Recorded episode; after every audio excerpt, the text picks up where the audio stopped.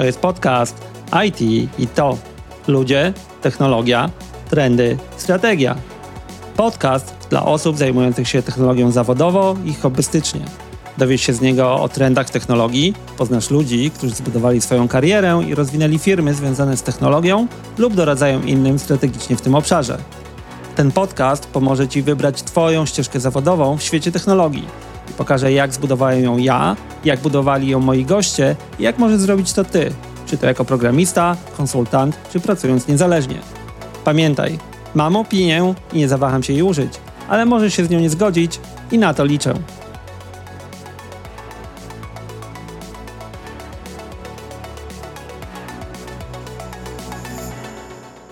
Cześć. Witam w IT i to. Ja nazywam się Tomek Onyszko, jestem CTO w firmie Predica, a to jest mój podcast, w którym dzielę się doświadczeniem moim i moich gości z budowania kariery w branży IT. Rozmawiamy o jej rozwoju, strategii, trendach technologicznych i dzielimy się swoimi opiniami. Ja zawsze mam opinię i nie zawaham się jej użyć. A dzisiaj odcinek prosto z kosmosu. W tym odcinku rozmawiam z Alicją Musiał. Alicja jest inżynierem oprogramowania w firmie zajmującej się programowaniem satelitów. Rozmawiamy o branży kosmicznej, jak rozwija się ona w Polsce i na świecie, jakie są perspektywy dla branży kosmicznej z punktu widzenia IT, na czym polega praca Alicji, o tym, jak wystrzelony przez nią i jej zespół satelita zrebutował się kilka milionów razy i dlaczego, oraz o wielu innych rzeczach. Jeżeli chcesz zrozumieć, jaka może być Twoja rola i Twoja kariera w branży kosmicznej, posłuchaj tej rozmowy. Zapraszam. Cześć Alicja. Cześć. Dzięki, że dołączyłaś do podcastu. Tak pomyślałem, że najlepiej, jeżeli Ty nam o tym opowiesz, więc zacznijmy od tego. W najprostszych słowach powiedz, co robisz. To tak może w najprostszych słowach, to robię oprogramowanie do komputera pokładowego satelity. Nie wiem, czy to są, mam nadzieję, że to są najprostsze słowa, ale no tak, wyobraźmy sobie, mamy Ziemię, tak, ta Ziemia ma orbitę, ta orbita ma różne wysokości, na tych różnych wysokościach znajdują się satelity, czyli po prostu urządzenia zbudowane przez ludzi, tak? No i one wewnątrz mają jakiś komputer, coś, co steruje ich pracą. No i właśnie tym się zajmuję, czyli programowaniem takiego komputera. Myślałem, że powiesz, że robisz kosmos. Aha, no mogłabym powiedzieć, że robię kosmos, tak. Ale to jest takie bardzo szerokie pojęcie, nie? Bo jako robienie kosmosu, no to można uznać, no właśnie, czy satelity, czy jakieś sondy, czy jakieś deep space, czy rakiety. Tak naprawdę tych możliwości jest dość sporo, nawet w Polsce. Wiesz, no, ludzie mówią, że robią internety, tak samo ty możesz powiedzieć, że robisz kosmos. Myślę, że kosmos ostatnio trochę się przybliżył do wszystkich, nie? Bo nawet jak nie jesteś w temacie, to trudno nie zauważyć lądowania na Marsie albo Starlinków na niebie, więc temat się robi coraz bliższy nam.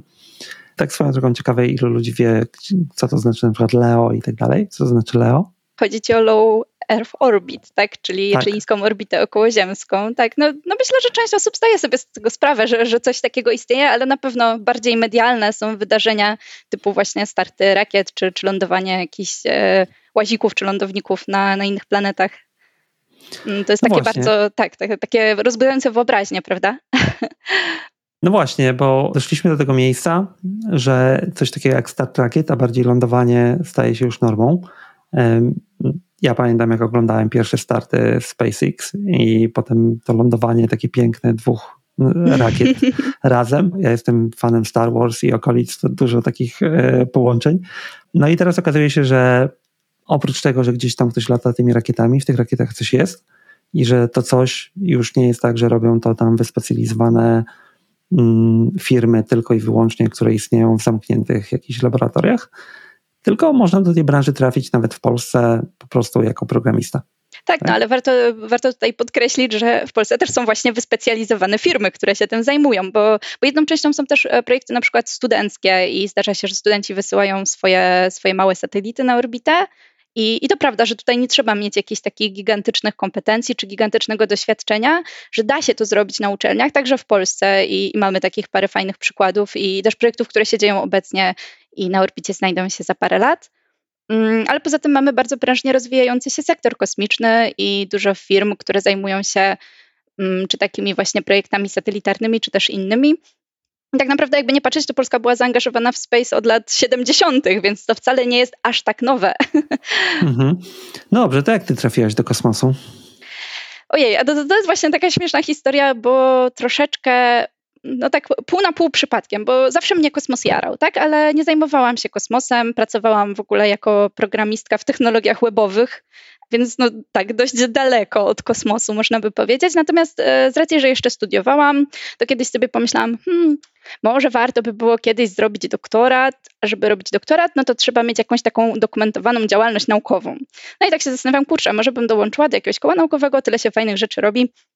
Studiowałam wtedy na UJ w Krakowie, no i rozejrzałam się po tych kołach, ale nie było nic takiego porywającego i zaczęłam rozglądać się też na AGH, na Akademii Górniczo-Hutniczej i tam przypadkiem trafiłam na 2 kosmiczne koła naukowe. No i jednym z nich był Kraksat, znaczy właściwie koło naukowe nazywa się Integra, ale projekt był Kraksat i właśnie tak poruszyła mnie ta idea, że można budować satelitę i że ktoś to kurczę robi na uczelni obok. No to poszłam tam do tego zespołu, no i właściwie nie, nawet to nie było tak, że poszłam, ja napisałam do nich maila, że cześć, jestem Alicja, robię stronki, ale w sumie to mogłabym robić satelitę, a tak przy okazji to macie brzydką stronkę, czy mogę ją poprawić? I to było śmieszne, bo oni mi nie odpisywali chyba przez miesiąc.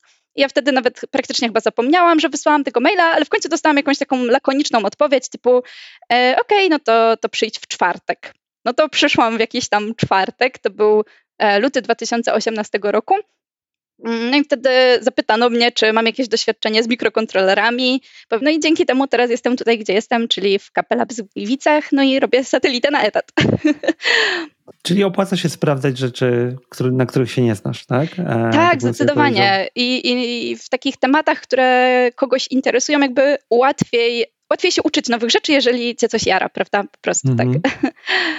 My się kiedyś spotkaliśmy całkiem w innych okolicznościach, bo wtedy właśnie bardziej od strony webowej się zajmowałaś, promowałaś, uczestniczyłaś. Nawet jak my się spotkaliśmy, to ja jeszcze nie pracowałam w IT, bo to jest, ja w ogóle moja ścieżka do IT też nie była taka prosta, bo ja zaczęłam od tych rzeczy bardzo około IT, robiłam jakieś tam SEO, potem prowadziłam projekt spotkania IT, czyli tą bazę właśnie wszystkich eventów i konferencji, które się wówczas działy w Polsce, to był jakiś 2015 rok czy coś takiego, no i właśnie wtedy zaczęłam uczęszczać na te konferencje programistyczne i stwierdziłam, kurczę, w sumie może mogłabym to robić i dlatego w ogóle się jakby zaczęłam programować, tak, przez te wszystkie konferencje i tę zajawkę.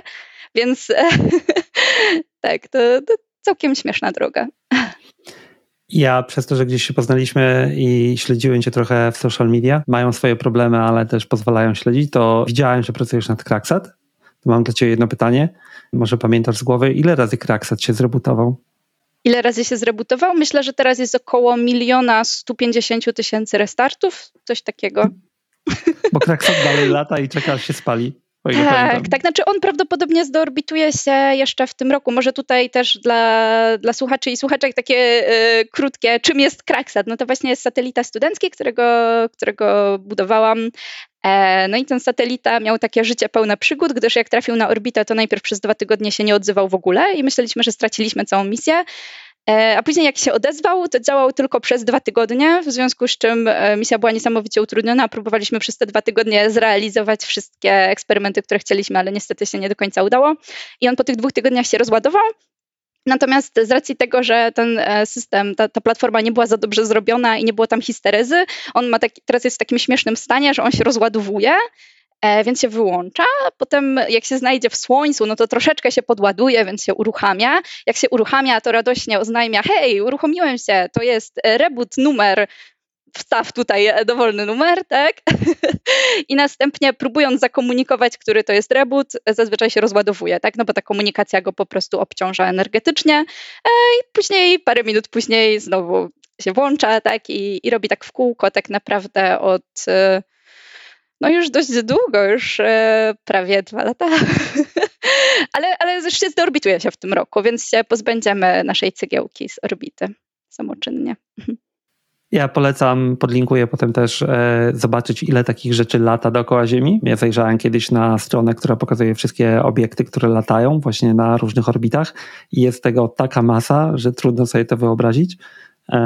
Jeżeli się tym nie zainteresujesz. Ale z drugiej strony przestrzeń jest bardzo duża, więc to się tak wydaje, że one są tak blisko siebie, tak naprawdę te odległości są ogromne i te komunikaty, że hej, twój satelita może zderzyć się z jakimś prawdopodobieństwem z innym satelitą, dostaje się naprawdę rzadko, bo takie komunikaty się dostaje. To jest bardzo ciekawe, jak się jest zarejestrowanym jako ktoś operujący satelitą, no to wówczas takie informacje przychodzą. Natomiast no, nie jesteśmy w stanie nic z tym zrobić zazwyczaj, no bo jeżeli to jest jakiś studencki CubeSat, teraz mogę mówić, nie wiem, w imieniu Kraksata czy PW-Sata2, którym też miałam przyjemność operować, no to my nie jesteśmy w stanie nic zrobić, tam nie ma żadnego silnika, tak, nie przesuniemy tego satelity. Natomiast na przykład często jest tak, że ten drugi kolizyjny satelita na kursie na przykład ma jakiś silnik, więc on jest w stanie zmienić swoją trajektorię. Natomiast to są prawdopodobieństwa rzędu 0,002%, nie?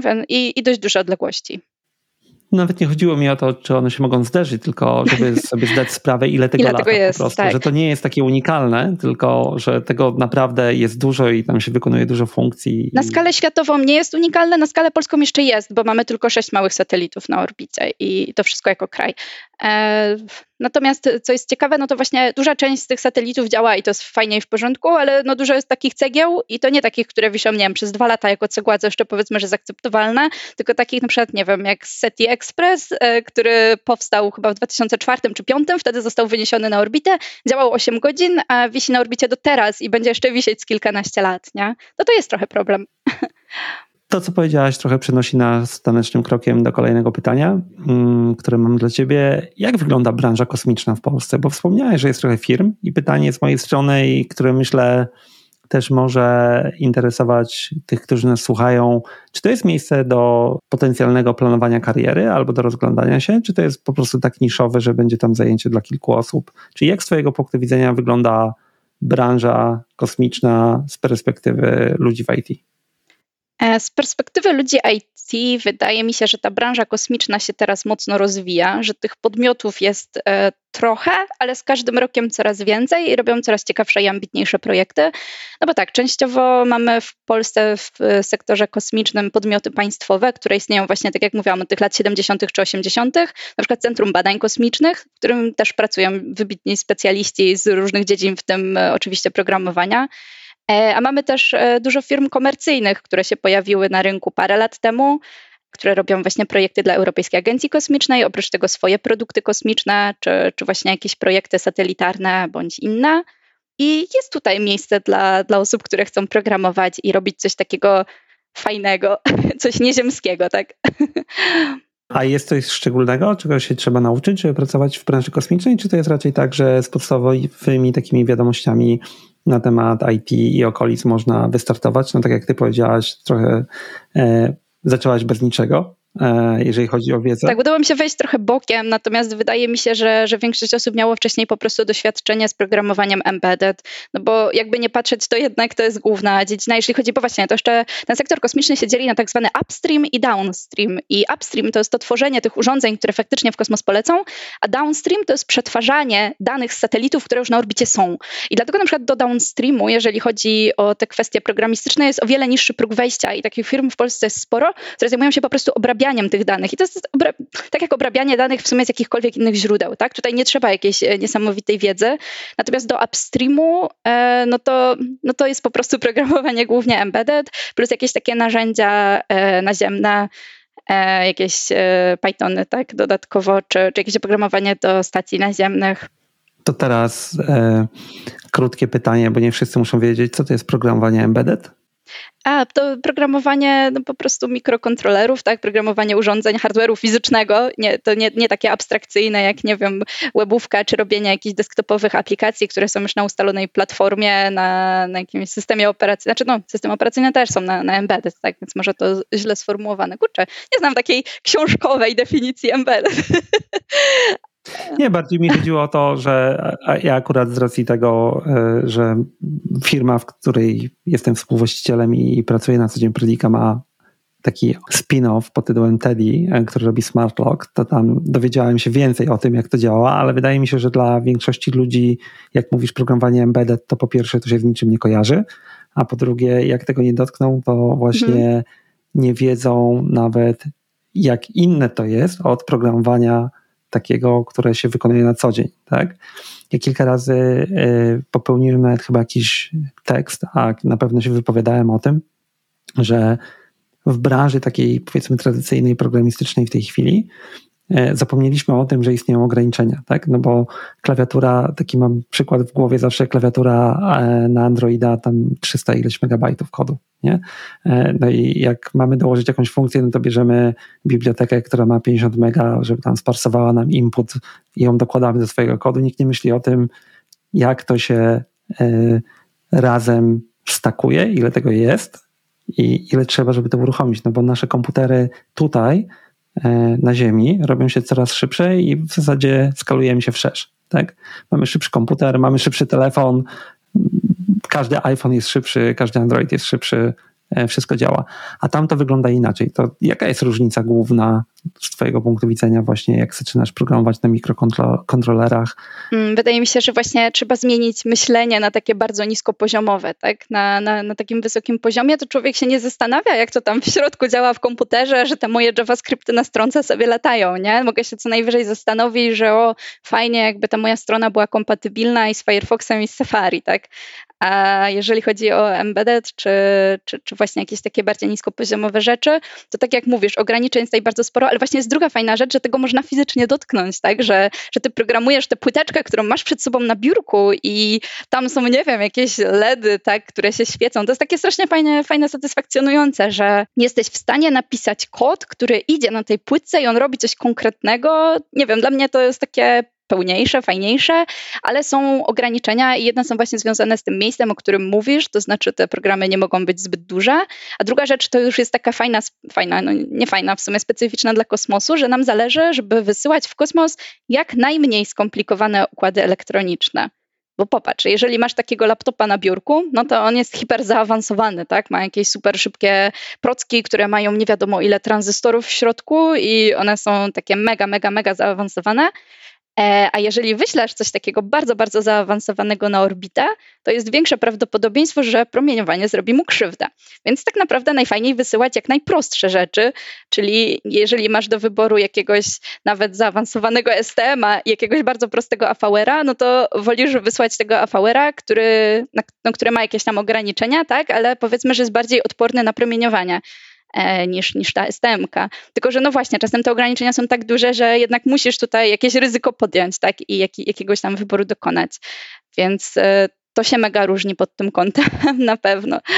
To, co powiedziałaś o tym zaawansowanym sprzęcie, to ja nie wiem, czy nawet słuchacze są świadomi, że to ma znaczenie w systemach naszych na Ziemi, bo na poziomie pamięci czy dysków istnieje coś takiego jak bitflip, i bity się przełączają tak czy inaczej w pamięci, bo ona jest już tak gęsto upakowana, że to się dzieje. Tak, w kosmosie to się dzieje przez promieniowanie i to się nazywa właśnie single event effect, że to zero się zmienia na jedynkę albo jedynka na zero przez jakąś tam cząsteczkę promieniowania, które bombardują te biedne satelity na orbicie. No i właśnie, jeżeli się tak nad tym zastanowić, to może spowodować naprawdę katastrofalne błędy. Dlatego w kosmosie mega ważna jest redundancja, i to, że na przykład jeżeli mamy jakąś pamięć, to nie dajemy na płyteczkę jedną taką pamięć, tylko dajemy na przykład 3 albo 5 takich pamięci i za każdym razem robimy głosowanie i sprawdzamy sobie całą tę pamięć i porównujemy je między sobą, czy gdzieś się to 0 na 1 nie zmieniło. I jeżeli zmieniło, no to wrzucamy tam ten prawidłowy program. Więc takie są zabezpieczenia i one są no, po prostu niemożliwe do uniknięcia. Trzeba z nich korzystać, no bo inaczej ten satelita po prostu za długo nie pożył. To ma znaczenie nawet na Ziemi, tylko z innego powodu, bo przed promieniowaniem chroni nas nasza sfera magnetyczna i atmosfera, a tutaj upakowanie na dysku, to taka ciekawostka też, może nie wiem, czy wiesz, czy nie, ale dyski twarde, jak czytają w tej chwili dane, to zakładają, że odczyt będzie nieprawidłowy ze względu na upakowanie informacji i jest korekta prawdopodobieństwa wystąpienia błędu przy odpowiedniej, jakiś czytałem akurat na ten temat, przy odpowiedniej gęstości upakowania prawdopodobieństwo błędu jest 100%.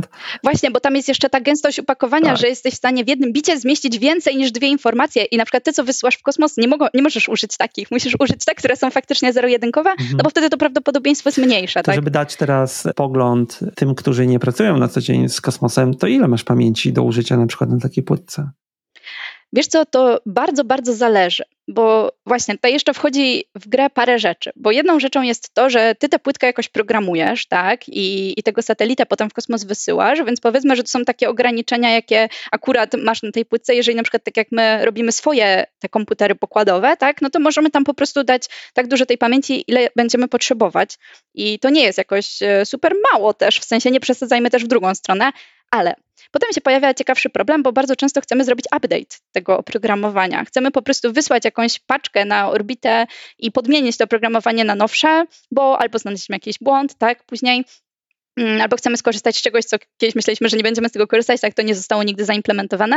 I tutaj się pojawiają innego typu ograniczenia, no bo jeżeli robisz na przykład w swojej firmie te mądre zamki, tak, no to jesteś w stanie pewnie podpiąć się programatorem i zmienić sobie mocno to oprogramowanie. Powiedzmy, tak, załóżmy, że tak jest z tymi urządzeniami na Ziemi. Tak, mocno upraszczam, ale załóżmy, ale no wiesz, ja na orbitę nie polecę, tak, nie wepnę się tam programatorem, więc muszę to oprogramowanie wysłać je po falach radiowych, tak? W sensie tutaj mnie będą trzymały inne ograniczenia, na przykład przepustowość tego łącza, tak? Czy liczba stacji naziemnych. Jeżeli dysponuję jedną stacją naziemną, która jest w Polsce i mam satelitę na jakiejś tam powiedzmy orbicie synchronizowanej słonecznie, tak? 500 kilkadziesiąt kilometrów nad Ziemią, to ja tych mam przelotów na przykład 6, one trwają po 10 minut, więc realnie mam godzinę, a pewnie realnie 40 minut, no bo tam najpierw jest trochę za nisko nad horyzontem, tak, albo nie wiem, nie ma jakiejś za dobrej łączności, więc realnie mam na przykład 40 minut dziennie na to, żeby uploadować ten software z jakimś tam bitrate'em, nie wiem, 9600 albo coś takiego, więc to się nagle okazuje, że jeżeli taki update softu waży 38 kilobajtów, tyle na przykład ważył nasz update, który wysyłaliśmy w październiku na satelitę PW-Sat2, to wysyła się go 3 dni, 2 dni, 38 kilobajtów. To brzmi trochę absurdalnie, prawda? Bo to jest mega, mega mało przy obecnych przepustowościach łącza tutaj na Ziemi, ale w przypadku tych kosmicznych rzeczy takie są realia, więc na przykład trzeba tak ten software napisać, że okej, my sobie wgramy duży software, na przykład, nie wiem, kilkumegabajtowy na tego SATA, ale musimy założyć, że te update'y na przykład będą musiały być malutkie ze względu na to łącze. A zdajesz sobie sprawę, że jak mówisz duży software kilkumegabajtowy, to wywołuje to pewien dysonans poznawczy u osób, które nas słuchają. No tak i nie. Jeżeli robisz aplikację desktopową, no to tak, no to pewnie sobie ktoś myśli, że ojejku, kilka megabajtów, jaki słodki maluszek, tak? Ale jeżeli coś takiego próbujesz sobie upakować na płytkę z jakimiś tam ograniczeniami, no to zresztą, no wiesz, jak sobie skompilujesz jakiś prosty program w C++, właśnie taki na mikrokontroler, on nie zajmuje dużo, nie?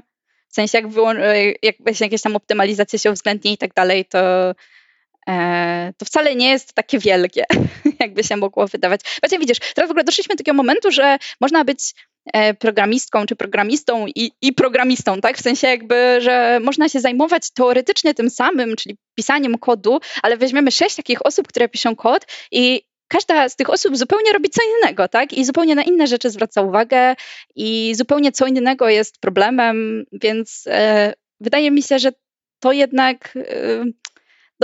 To w jakiej dziedzinie czy w jakiej domenie się pracuje, mocno wpływa na to, jak się myśli programistycznie też. I to są rzeczy, których trzeba się nauczyć, ale to przy przejściu chyba do każdej branży. Tak. Tutaj różnica znowu trochę z tego punktu widzenia, że jak mam jakieś doświadczenia patrząc na to, jak produkujemy Teddy, ale też jak powiedziałeś, jaki masz bitrate do satelity, to wiesz, to jest bitrate, na którym ja miałem połączenie do internetu, jak zaczynałem, więc mój modem miał taki sam bitrate, no może trochę wyższy potem, 14400, ale dzieliliśmy go na dwa komputery. Bo to jest ta różnica, tak, że zmienia się sposób myślenia. Gościnnie jakiejś w innym podcaście powiedziałem, że to, gdzie wszyscy myślą, że idziemy, typu wspierane przez AI programowanie, właśnie operowanie na dużych ilościach danych i tak dalej, to jest jedna działka, która się gdzieś rozwija i ona właśnie będzie się rozwijała w kompletnie inną stronę i jak ktoś się pyta, czy zastąpią komputery programistę, to szybciej tutaj, nie? A druga strona to jest właśnie rzeczy typu blisko hardware'u, embedded, połączenie hardware'u i software'u, tak jak wcześniej rozmawialiśmy akurat przed wejściem na nagranie, moment, w którym musisz zdecydować, co wytniesz z biblioteki, żeby ją załadować, bo twój chip ma 32 kilo pamięci na przykład tylko i wyłącznie i to jest coś, co dla tych ludzi, którzy wchodzą do branży właśnie w tej części czy internetowej, czy desktopowej, czyli ogólnie to, co wszyscy rozumieją jako programowanie, to generalnie ta sztuka już zanika, nie? Bo nawet jak powiesz C++, tak jak powiedziałaś, skompilować coś w C++, zoptymalizować, tego się już nie robi tak normalnie w masie. Większość ludzi nie wie, jak działa pamięć pod spodem według mnie w tej chwili. Czy ty to widzisz inaczej? Znaczy właśnie wydaje mi się, że ludzie robią bardzo różne rzeczy i czasem ta wiedza po prostu nie jest potrzebna. W sensie jak, nie wiem, zajmowałam się robieniem aplikacji webowych w JavaScriptie, to w sumie niepotrzebna byłaby mi wiedza, jak działa na mikrokontrolerach, nie wiem, czy w C++ optymalizacja, tak? Wydaje mi się, że jeżeli coś robisz i jesteś w tym dobra albo dobry, no to jest fajne, w sensie nie trzeba wiedzieć wszystkiego o całym programowaniu i o niskopoziomowym programowaniu, żeby dobrze robić wysokopoziomowe. Tak uważam, nie? Że to nie jest niezbędne. Moja zakładka w Firefoxie, którą wczoraj ubiłem, bo miała 14 gigabajtów, się z tobą nie zgodzi? Ale tak. Okej, dobra, są granice. Tak? Widziałem też wpis ostatnio jednego z kolegów, który właśnie stwierdził, że ładując 20 gigabajtów do pamięci należy założyć, że zajmie to 20 gigabajtów i trochę tutaj do tego piję, że jednak wiedza o podstawach przydaje się, tak? Przydaje się, to prawda, ale też właśnie ja jestem daleka bardziej od hejtowania ludzi, że jej nie mają, bo jakby rozumiem też ich ścieżki, nie? Że to nie zawsze się w ogóle do tego dotrze, bo to nie zawsze się wydaje potrzebne i też nie, na przykład ja nie mam za sobą takich bardzo technicznych studiów. Mhm. Wydaje mi się, że to jest akurat minus, bo to mi trochę utrudnia życie. Czasem wolałabym tę bazę mieć, ale właśnie też trochę patrzę z takiej perspektywy osoby, która się z tym nie zetknęła nigdy, bo długo mi też to nie było właśnie potrzebne i teraz się z tym stykam i to jest fajne. Szkoda, że tych podstaw nie miałam, ale właśnie jestem daleka od hejtowania. Raczej lepiej ludzi uświadamiać, że coś takiego jest, ale bez takiego, my jesteśmy programistami niskopoziomowymi, jesteśmy lepsi, nie? To właśnie bardzo bym uciekała od czegoś takiego też. Żeby było jasne, nie chodziło o hejtowanie, nie chodziło o takie rozgraniczenie, to są inne branże, ja sobie zdaję z tego sprawę. Czasami przydałoby się po prostu, żebyśmy byli tego świadomi, nie? Że dokładanie, nawet jak wiesz, jak tworzyłaś aplikacje webowe, dokładanie kolejnej biblioteki, która zajmuje X, dokładanie kolejnej frameworku, który zajmuje X, fizycznie zajmuje X dalej. Tak, znaczy to tak, no to trzeba mieć tego świadomość tak, że to będzie potem oddziaływać na tego biednego usera, tak, który może nie mieć aż tyle ramów w kompie. Mm-hmm. Więc te ograniczenia widzisz też są przy takim programowaniu, tylko nie każdy o nich myśli, dysponując akurat może najnowszym sprzętem, czy najszybszym. Tak. Wspomniałaś kilka razy hardware. Często cię widzę, przynajmniej tam, gdzie cię widzę z lutownicą w ręku. To jest część pracy, czy to już bardziej hobby? Jeżeli chodzi o samolutowanie, no to zdecydowanie hobby, natomiast fajnie mieć obycie też z hardwarem i wiedzieć, co gdzie podpiąć, żeby może nie spalić tych komponentów, bo one są jednak dość cenne, tak? Więc ja to bardzo lubię robić, w sensie mnie bardzo interesuje. Fajnie jest jakby mieć takie poczucie, że się zrobiło coś, co fizycznie istnieje i na przykład często mi tego brakowało w programowaniu, dalej mi nawet jeżeli się programuje już na te płytki i robi się to programowanie embedded, to i tak wciąż jest troszeczkę wirtualne, tak? A fajnie mieć takie poczucie, że się coś zrobiło, co istnieje fizycznie. A jakbyś chciała kogoś zachęcić, żeby zrobił coś takiego, to jaką byś poradziła ścieżkę, żeby zacząć w tej chwili?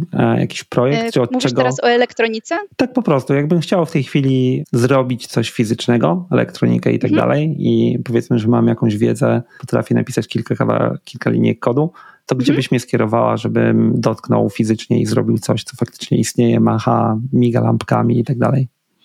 Jeżeli od strony programistycznej, no to skierowałabym cię w kierunku takich płytek devboardów. Można kupić na przykład Nucleo, to jest taka płytka, która ma w środku STM32, czyli jeden z mikrokontrolerów. Oprócz tego ma dużo różnych wyjść, jest bardzo dużo tutoriali, w jaki sposób zaprogramować, na przykład podpiąć to do jakichś czujniczków, nie wiem, tam temperatury i tak dalej, do jakichś LEDów, tak żeby to na przykład zbierało jakieś dane, świeciło, gdzieś te dane wysyłało. To jest myślę fajna podstawa.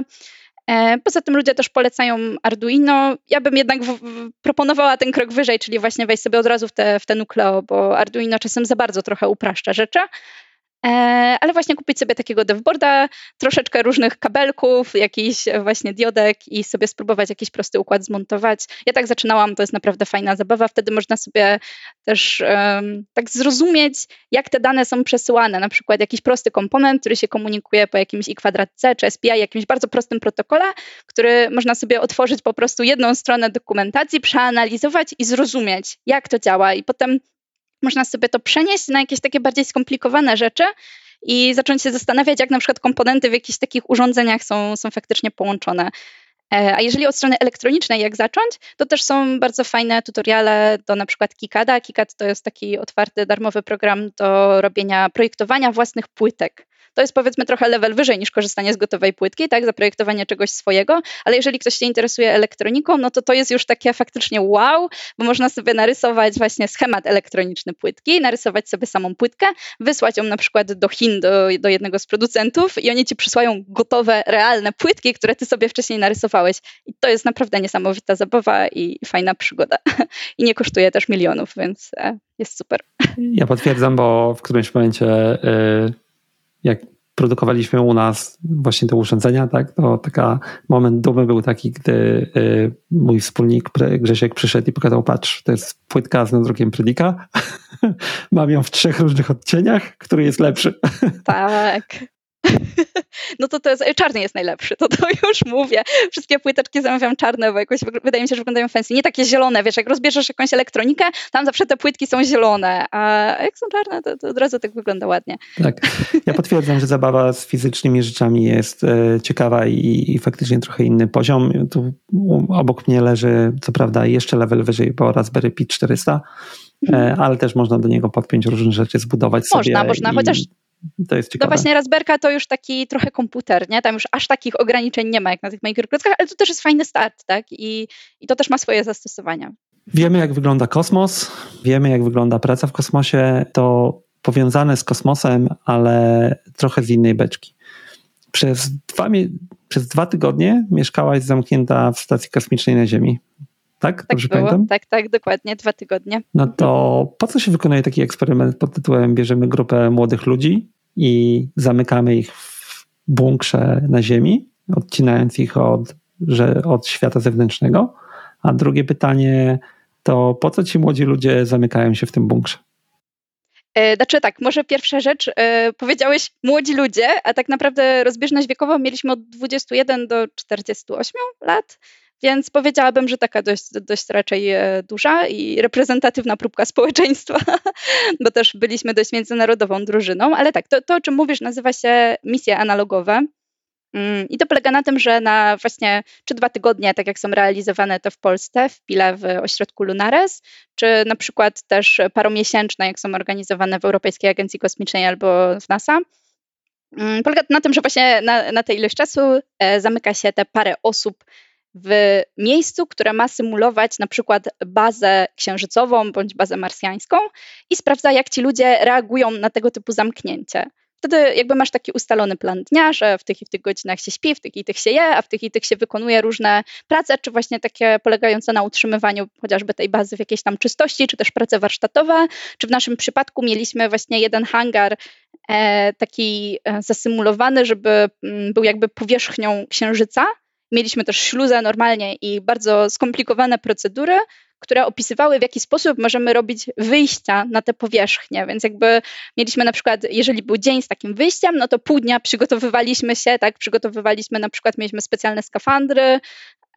W ogóle te skafandry częściowo były lotniczymi skafandrami ze Związku Radzieckiego, co było niesamowicie klimatyczne, bo na przykład ubranie tego faktycznego hełmu, który był przymocowywany w ogóle na takich jakby zatrzaskach i jak się to ubrało zbyt szczelnie, to faktycznie się w tym niezbyt dało oddychać i to wszystko parowało w środku i tak dalej, więc wydaje mi się, że ten realizm tego był naprawdę dość wysoki i ta imersja była dość wysoka i człowiek się wczuwał, że naprawdę robi coś takiego istotnego, że trzeba się tych procedur trzymać i tak dalej. I po co to jest robione? To jest robione, żeby badać właśnie wpływ na przede wszystkim psychikę tych osób, na tego typu zamknięcia. Mieliśmy bardzo dużo badań psychologicznych, które były prowadzone po prostu na nas, tak, wypełnianie wielu kwestionariuszy, tak, dużo jakichś tam rozmów też z psychologami i psycholożkami, którzy koordynowali te badania od tej strony naukowej. Poza tym na przykład z ciekawych badań to mieliśmy badanie śliny i badanie zębów po spożywaniu diety liofilizowanej przez 2 tygodnie, bo żywiliśmy się właśnie tylko liofilizowanym jedzeniem, które by the way było bardzo dobre, chociaż powiem szczerze, że po tych 2 tygodniach się bardzo cieszyłam, jak mogłam w końcu zjeść coś normalnego, jak mogłam w końcu wypić kawę, bo przez te 2 tygodnie nie mogliśmy właśnie pić ani kawy, ani herbaty, no bo to mogłoby wpłynąć jakoś na te badania dentystyczne. Więc ta pierwsza kawa po Lunaresie to była najlepsza kawa w moim życiu. Ale wzięcie udziału w tych badaniach naprawdę było czymś ciekawym i można się było wiele dowiedzieć i o jakby swojej odporności może na tego typu warunki i takiej, nie wiem, pracy w grupie w naprawdę no, takim środowisku innym, tak?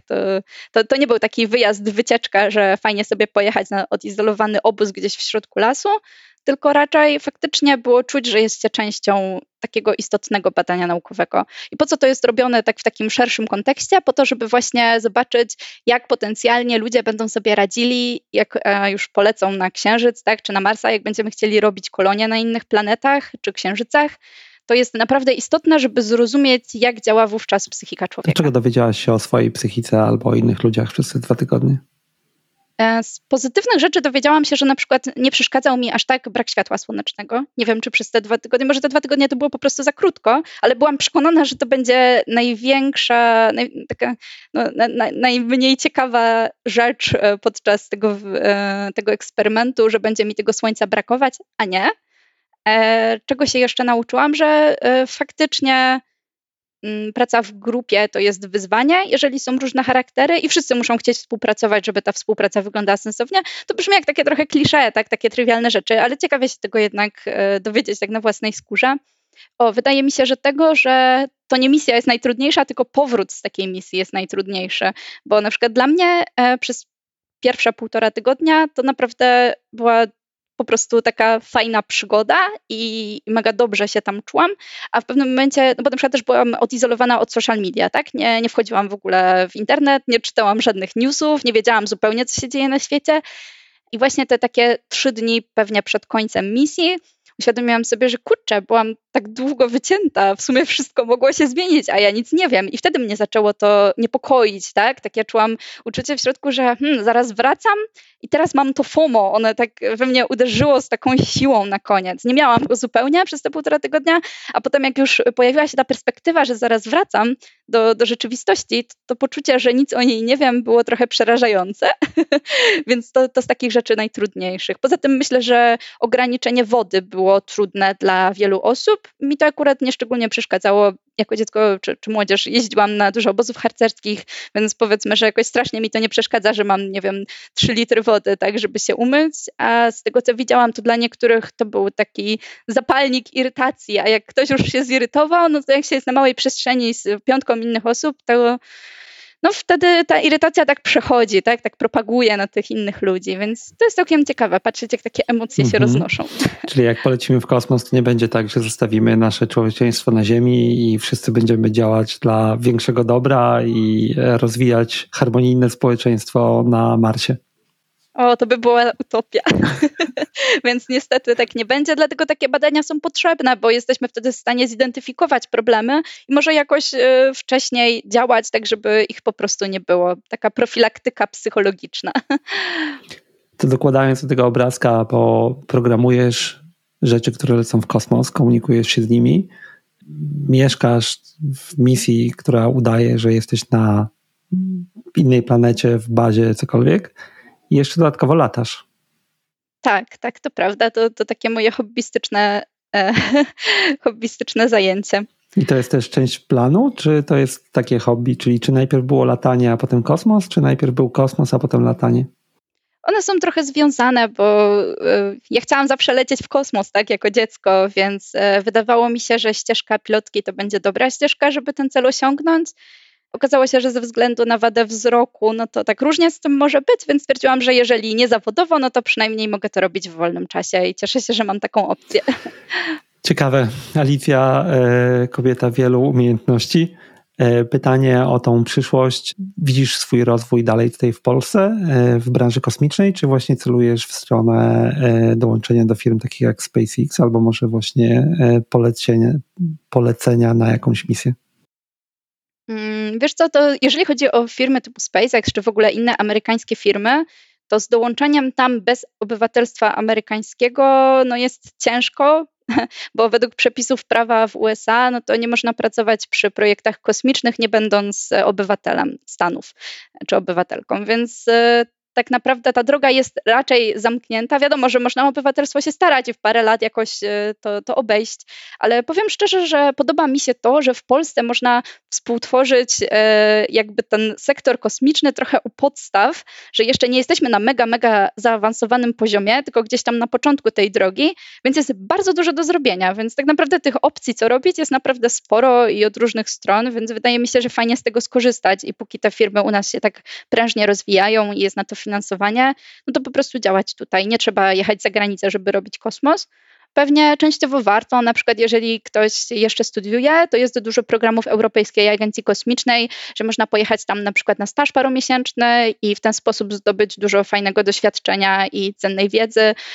Paru moich znajomych tam było na tych stażach i naprawdę bardzo sobie to chwalą. Więc za granicą fajnie się uczyć, ale nic nie stoi na przeszkodzie, żeby potem wrócić do Polski i tutaj ten sektor cisnąć i rozwijać, bo jest po prostu nadprzestrzeń. Jak z twojego punktu widzenia wygląda sytuacja Europy względem Stanów i innych krajów, jeżeli chodzi o kosmos? No bo ja mam swój pogląd, jak to wygląda z punktu widzenia chmury publicznej, a jeżeli myślimy, czy słyszymy o kosmosie, no to tak, SpaceX, wszyscy widzą codziennie na niebie w tej chwili, trudno nie zauważyć Starlinka. Słyszymy o Chinach, słyszymy o Indiach, a o Europie słyszymy bardzo mało. To pewnie zależy, jakich mediów się słucha, bo ja na przykład o Europie słyszę bardzo dużo, ale pewnie dlatego, że po prostu siedzę w tej branży.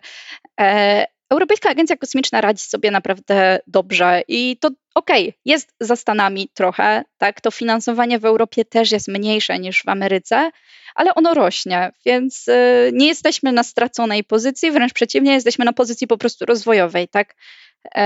Nie wiem, czy tutaj jest sens definiowania jakiegoś nowego wyścigu kosmicznego, tak, między Europą a Stanami. Natomiast wydaje mi się, że najważniejsze to po prostu robić swoje i robić to dobrze, a porównywanie, nie wiem, czy ma sens. Po prostu póki jesteśmy w stanie robić fajnie kosmos tutaj, no to róbmy go tutaj i tyle. Nie chodziło mi o porównywanie, tylko tak jak mówię, w jednej części to obserwuję, widzę jak to się rozwija, to trudno nawet powiedzieć, że akurat w mojej branży, czy tam, gdzie jestem bliżej, jeżeli chodzi o cloud computing, no to nie oszukujmy się, tutaj jesteśmy w innym miejscu, tak? I teraz znowu obserwując całkiem z boku i tak myślę, większość słuchaczy też będzie całkiem z boku to obserwowała, to Europa nie istnieje w newsach, tak bym powiedział, nie? Czyli ani nie poleciliśmy na Marsa, ani nie mamy programu polecenia na Księżyc. Mamy. Europejska Agencja Kosmiczna planuje wysłać ludzi na Księżyc również. Znaczy planują się oczywiście w tym temacie zaprzyjaźnić z kolegami z Ameryki, ale i tak jakby są kroki czynione w tę stronę i plany również łazików księżycowych od Europejskiej Agencji Kosmicznej są naprawdę sensowne. W sensie Europejska Agencja Kosmiczna nie śpi, działa i tak jak mówię, no my też jako polskie firmy korzystamy bardzo z tych projektów, które tam są realizowane i dużo fajnych, na przykład przecież kret na Marsie, tak, był współrealizowany przez polską firmę Astronika. Tak samo, nie wiem, komponenty do misji Juice, która leci na Jowisza, również były robione w Polsce, więc wydaje mi się, że jako Polska czy Europa naprawdę no, mamy się czym pochwalić. Okej, może nie jest to takie medialne, tak, ale to się dzieje i starty rakiet z Europy też się ciągle odbywają, więc to nie jest tak wcale, że tego nie ma. Super, czyli jak polecimy kiedyś na Marsa, to znajdziemy tam napis byłem tu Tomek Halik, wykonany przez naszego kreta. Ale to dobrze wiedzieć. Ahoj, tak. Dobrze wiedzieć, nie śledziłem tego. Tutaj wychodzi mój bąbelek, faktycznie śledzę to, co się dzieje. To jest poza moim zainteresowaniem codziennym. Znaczy inaczej, ja się mocno interesuję i przestrzenią kosmiczną i tym, co się dzieje. No ale jak mam coś pokazać swoim dzieciom, to łatwiej mi jest pokazać start SpaceX albo lądowanie, albo jakąś taką misję i faktycznie to, co robi ESA, gdzieś może mi umknęło. Ale dobrze wiedzieć, że jest gdzie się rozwijać i że Polska ma w tym swój udział. Jest, zdecydowanie. I teraz trochę powiązane z tym, ale zmienimy temat. Nie wiem, czy wiesz, ale tworzysz małą historię. Jesteś pierwszą kobietą w podcaście IT to. Bardzo mi miło. I w tej chwili już jest lepiej z tym, niż było to, jak ja zaczynałem pracę w branży, ale nadal, przynajmniej z mojego punktu widzenia, w branży IT nadal jest stosunkowo niedużo kobiet. Myślę, że branża IT nie jest jedyną branżą, która na to cierpi.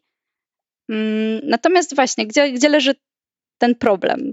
To wydaje mi się, że on leży przede wszystkim w jakiejś takiej pracy u podstaw, że bardzo wiele osób nie wie, że może coś robić, więc nawet nie wie, że ich to jara, tak? Zmierzam do tego, że na przykład, no widzisz, ja teraz odkryłam, że bardzo interesuję się elektroniką, lutowaniem, tak, tego typu rzeczami. Może gdybym to wiedziała w wieku 18 lat, to poszłabym na zupełnie inne studia, tak, i robiła teraz zupełnie coś innego. Ale ja w życiu nie wiedziałam, że w ogóle można robić takie rzeczy. Nie przyszło mi to do głowy. Nikt jakby mi tego nigdy nie powiedział, tak. Wydaje mi się, że istnieje tak mocna stereotypizacja niektórych ról czy zawodów, że jak ktoś jest dzieckiem dowolnej płci, to nawet często nie wie, że może coś robić, tak? I nie rozważa tego w kontekście wyboru jakiegoś zawodu, no bo po prostu nie zdaje sobie sprawy, że coś takiego istnieje. Wydaje mi się, że programowanie pewnie też częściowo jest jedną z tych działek, tak? Że jeżeli powiedzmy ta 12-letnia dziewczynka, tak, ona nigdy nie siądzie do komputera od tej strony, że będzie mogła sobie napisać kodzik, jakąś stronkę internetową, czy wziąć do ręki to przysłowiowe Arduino i zaświecić sobie LEDem, no to jest mniejsze prawdopodobieństwo, że się tym zajmie, no bo nawet nie będzie wiedziała, że ją to cieszy. Więc nie wydaje mi się, że stricte problemem jest brak jakby takich ludzi w takich zawodach, tylko jakby to, że ludzie nie do końca się realizują w tym, co ich cieszy, bo nie wiedzą, że coś ich cieszy. Nie wiem, czy się wystarczająco jasno wyraziłam, ale wydaje mi się, że to jest taki fundament tego problemu, tak? Że dużo zawodów jest też postrzeganych na przykład z góry jako męskie, czy właśnie mam też taki problem na przykład z tym lotnictwem, tak, że ludzie to słyszą i potrafią mi powiedzieć, że ty się interesujesz tyloma męskimi rzeczami, a to mi się wydaje takie strasznie absurdalne, bo po co narzucać etykietki, nie? To jest trochę z tym, jak się czasem jest o tych zabawkach, tak, że jeżeli zabawka jest dla dziewczynki albo dla chłopca, jeżeli ma tak napisane, to co? Oznacza, że do zabawy tą zabawką potrzebne są genitalia, no to jak tak, to nie jest zabawka dla dzieci, prawda? Więc troszeczkę się do tego sprowadza. Mówienie o czymś, że coś jest jakiś zawód czy jakieś hobby jest damskie albo męskie, no też z góry narzuca jakiś schemat myślenia, a potem rodzice nie pokazują dziecku, że hej, w ogóle tu jest coś takiego jak elektronika, możesz się tym zająć, tak? No i to właśnie prowadzi po prostu w dłuższej perspektywie do tego typu rzeczy. Wiesz co, nawet nie chodziło mi o przykładanie łatek do zawodów, tylko właśnie, bo ja akurat mam taki pogląd, że tego się nie da wymusić, nie? Czyli nie da się zmusić ludzi, żeby coś robili, jak nie chcą. Zmuszanie w ogóle byłoby złe. Tak. To przede wszystkim. I bardziej chodziło mi o to, co częściowo powiedziałaś, nie? Czyli jak podejść do tego, żeby tą pracę u podstaw zrobić? Gdybyś miała zachęcić albo powiedzieć, jak zacząć tą drogę dla kogoś, kto może będzie tego słuchał, albo ktoś ma, wpływ na kogoś innego, to gdzie byś radziła kobiecie czy dziewczynie, która jest w liceum na przykład, żeby zacząć, tak? Czy są jakieś miejsca, które byś poleciła, czy jakaś organizacja, gdzie po prostu warto się tym zainteresować z małą barierą wejścia, albo inaczej z małą szansą na odrzucenie, czyli z dużą barierą, znaczy z dużą dozą akceptacji, tak? Bo ja tutaj widzę trochę problem, że nasze środowisko jest mocno hermetyczne. Jak wejdziesz na konferencję programistyczną, ono jest hermetyczne, nie ukrywajmy, tak? Tak, i to jest troszeczkę takie samo napędzające się, bo jeżeli ktoś przychodzi na taką konferencję i widzi, kurde, na przykład ja tak miałam, w sensie bywałam czasem jedną, nie wiem, z 2 czy 3 dziewczyn na kilkaset osób na konferencji, więc to było takie troszeczkę demotywujące, bo sobie myślałam wtedy, kurde, dziewczyn jest tak mało, może coś jest z tym nie tak. Albo w ogóle od innej strony podbijali do mnie jacyś losowi faceci i mówili, o hej, to ty się pewnie zajmujesz tu marketingiem, czaisz. W sensie często takie podejście też jest w pracy, czy znaczy ja akurat mogę się jakby cieszyć tym, że mój zespół, ale faktycznie mój zespół programistyczny składa się z samych chłopaków i ja i oni są super, tak, i oni w ogóle nie są w żaden sposób nastawieni seksistowsko, w ogóle nie patrzą na płeć, tak, tylko na to, co ktoś robi i tak przede wszystkim powinno być, ale spotkałam się z bardzo różnymi sytuacjami i w poprzednich pracach i też czasem słyszę od znajomych koleżanek, jedna z nich na przykład zastanawiano się, czy ją zatrudnić, bo poprzednio na tym stanowisku była dziewczyna i się nie sprawdziła. W sensie wyobraź sobie, Tomku, że przychodzisz na rozmowę rekrutacyjną i ktoś ci mówi, wiesz co, Tomek, nadajesz się do tej pracy, ale wcześniej tu mieliśmy faceta i on sobie nie poradził. Czaisz, w sensie to jest trochę absurdalne to jest, jednak, nie? Tak, to jest absurdalne. Więc coś takiego właśnie jakby radzenie sobie z takimi sytuacjami na co dzień jest ciężkie i wydaje mi się, że to zniechęca, tylko że to już zniechęca, wiadomo, ludzi, którzy już w tym siedzą, tak? A ty pytałeś o te osoby, które zaczynają. to właśnie to jest dość ciężki temat. Wydaje mi się, że ja bym tutaj w ogóle chciała zrobić taki apel do rodziców czy osób zajmujących się w ogóle dziećmi. Powiedzcie swoim dzieciom, niezależnie jakie są płci, że mogą robić co chcą, nie? W sensie jakby po prostu, że mogą podążać za swoimi zainteresowaniami, że hej, tu możesz robić to, są różne takie fajne rzeczy, w sensie jeżeli ktoś wie, jakie są opcje, no to wtedy będzie mógł wybrać to, co kogoś interesuje, a jeżeli już jakaś dziewczyna wie, że ją to programowanie cieszy, to wydaje mi się, że właśnie do tych webowych rzeczy ten próg wejścia nie jest na przykład aż tak wysoki i od tego można zacząć, ale tak samo do tych embedded rzeczy i w ogóle... Są organizacje, są właśnie typu Women in Technology, tak, czy inne takie zrzeszające stricte kobiety, a poza tym są organizacje, które jakby no nie mają nastawienia na płeć i one też są fajne, tak, w sensie to przede wszystkim zależy od mentalności ludzi, a ją zmienić jest najtrudniej, tak. Jakby nie patrzeć. Ja podlinkuję te rzeczy, które powiedziałaś, jeszcze też kilka, które ja mam w głowie. Jasne. Bardziej właśnie wydaje mi się, że to jest taka kwestia pracy u podstaw, nie? Pokazania, tak. To jest możliwe i akceptacji ze strony środowiska i obniżenia tej potencjalnej takiej bariery wejścia w to środowisko, które może nie być do końca przyjazne. Tak jak mówię, ja już widzę po 10 latach, znaczy kilkudziesięciu latach, że jest w tym o wiele lepiej, ale nadal gdzieś ten problem istnieje.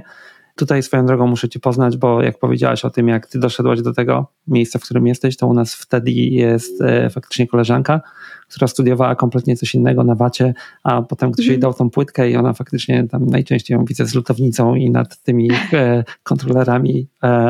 No i to jest super. A wiesz w ogóle, że ja sobie uświadomiłam ostatnio, że ja przez całe swoje życie nie widziałam lutującej dziewczyny?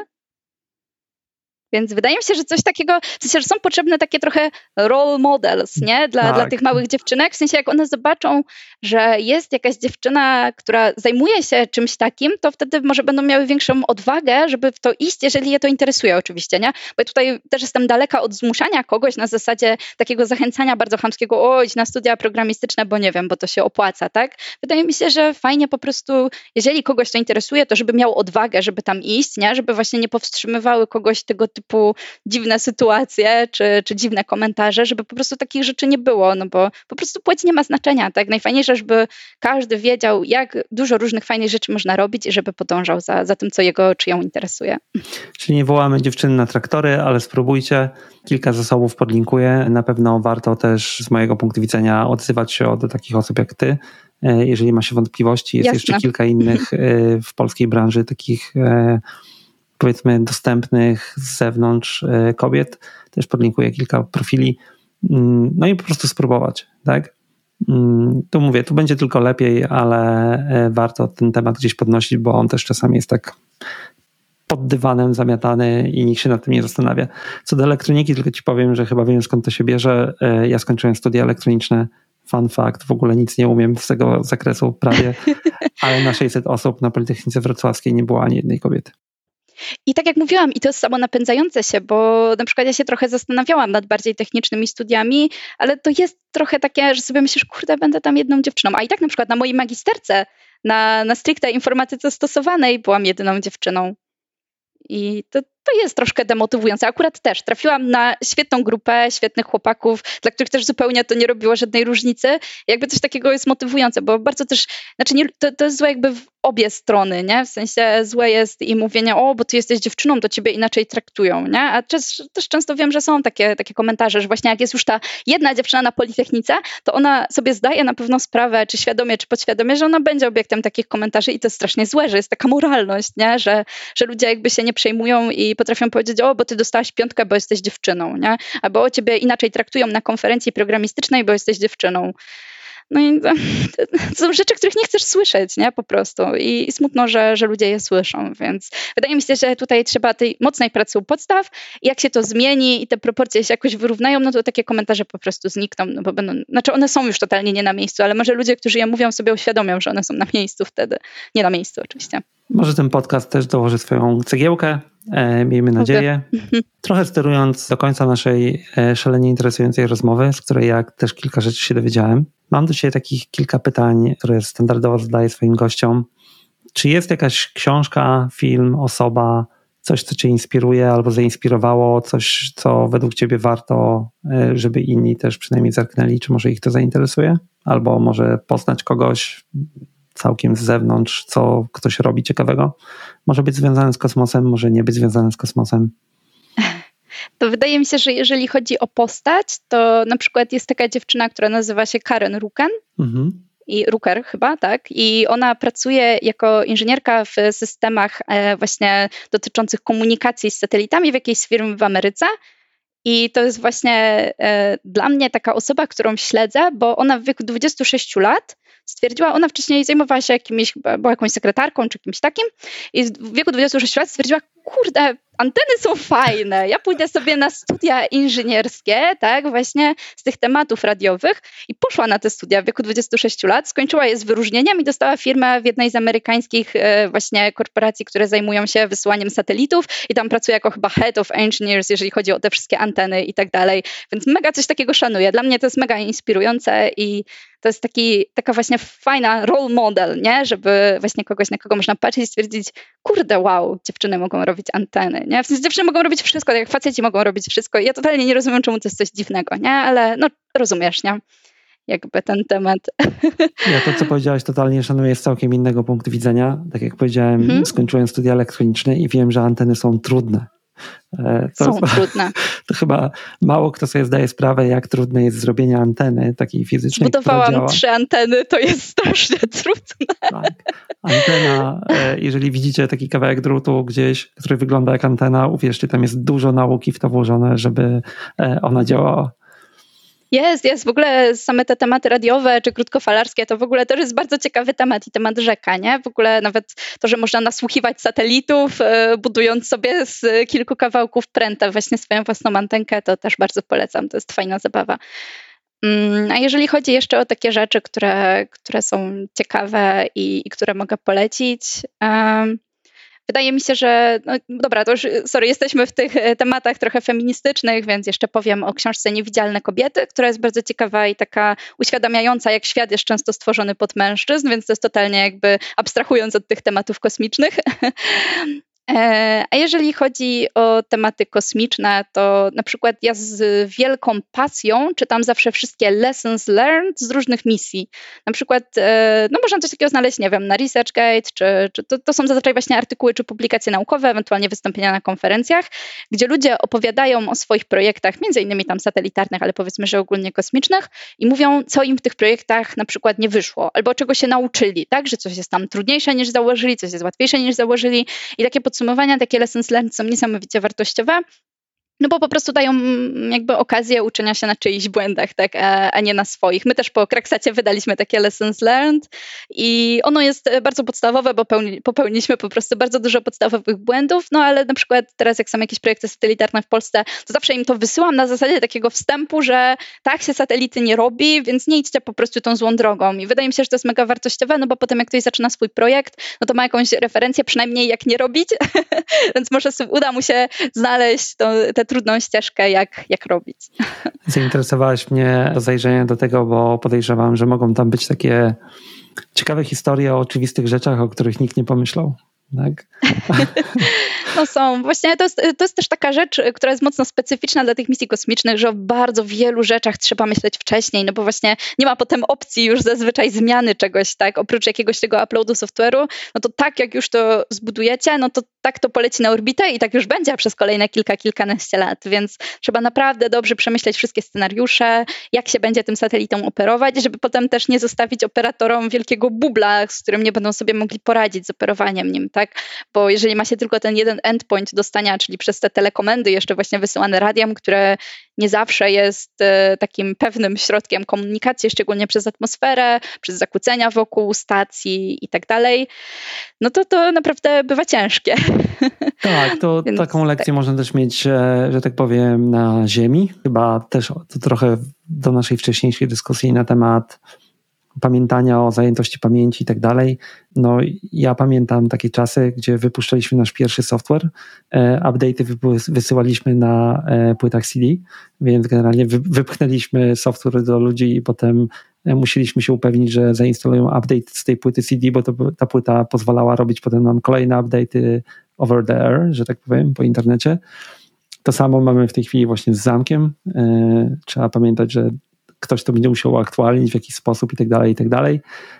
I myślę, że często o tym zapominamy, że to gdzieś idzie. Taki przykład z branży pomiędzy Ziemią a kosmosem. Kiedyś rozmawiałem z ludźmi z Airbusa i oni mają podobny problem. Samolot jak wyjdzie z fabryki, to już rzadko kiedy wymienia się w nim niektóre rzeczy, na przykład systemy komputerowe, więc proszę się tego nie bać, ale na pokładzie takiego Airbusa może być komputer, który ma 20 lat i dalej działa. Latam samolotami, które mają 50 lat, ja się nie boję. A chodzi o to, że ta informatyka raz włożona, ona tam zostaje. Tak, dlatego fajniejsze są stare samoloty, tam nie ma żadnych skomplikowanych rzeczy. Nawet miałam kiedyś okazję towarzyszyć mechanikowi, który rozbierał taką Cessnę i widziałam, jak to w środku wygląda, to jest mega, mega proste. Okay. Naprawdę. To jedno pytanie ostatnie na zakończenie. Ty jesteś stosunkowo młodą osobą, to nie jest deprecjonowanie. Stosunkowo. Więc może być, że ono jeszcze nie jest takie ważne dla ciebie, ale czy masz już coś, co byś powiedziała samej sobie na początku tej drogi? Czyli czy masz jakąś wiadomość, którą byś wysłała wstecz i powiedziała: Alicja, tego się nauczyłam, a ty już nie popełniłeś tego błędu. Trochę jak z Kraksatem. Tak, natomiast widzisz, w Kraksacie można by parę rzeczy zmienić. Pewnie jakbym się cofnęła w czasie, to bym powiedziała: pamiętajcie o tej histerezie, tak? Albo cokolwiek takiego, czy pamiętajcie, żeby wyczyścić flesza przed wysłaniem satelity w kosmos, czy parę rzeczy takich by się znalazło, tak? Myślę, że z takich głównych rzeczy to pewnie radziłabym sobie jednak rozważyć studia techniczne, bo wydaje mi się, że to jest coś, czego mi trochę brakuje. To, tak jak widać, to niczego nie zamyka, ale trochę utrudnia, tak? Natomiast jeżeli chodzi o jakieś inne takie złote rady, to myślę, że właśnie, żeby próbować bardziej szukać rzeczy takich, które mogą być ciekawe wokół. Wydaje mi się, że teraz jest taka łatwość większa w tym, w sensie jest bardzo dużo różnych warsztatów, są różne hackerspace'y, gdzie można na przykład przyjść i zobaczyć, jak wygląda taka elektronika, czy mechanika, czy jakieś takie rzeczy techniczne. Wydaje mi się, ale mogę się mylić, że jak ja byłam dzieckiem, to nie było aż tylu takich możliwości. Prawdopodobnie nie było, tak, że ja chodziłam na różne kółka dodatkowe, ale zazwyczaj to było, granie, śpiewanie, tańczenie, coś tam, takie bardziej artystyczne niż stricte techniczne, więc albo sobie zupełnie nie zdawałam sprawy, że techniczne istnieją, albo ich po prostu nie było tak dużo. Teraz jest ich na pewno więcej, więc wydaje mi się, że teraz też bym radziła ludziom, że jeżeli chcą zobaczyć, czy coś ich interesuje, zupełnie niezobowiązująco, mogą sobie przyjść, pogadać, popatrzeć, jak ktoś coś robi, może się czegoś dowiedzą, a nuż ich to zainteresuje, a jak nie, to jakby, okej, nie? W sensie kolejnego dnia można iść na coś innego i można iść śpiewać i tańczyć i może to akurat będzie dla kogoś odpowiednie.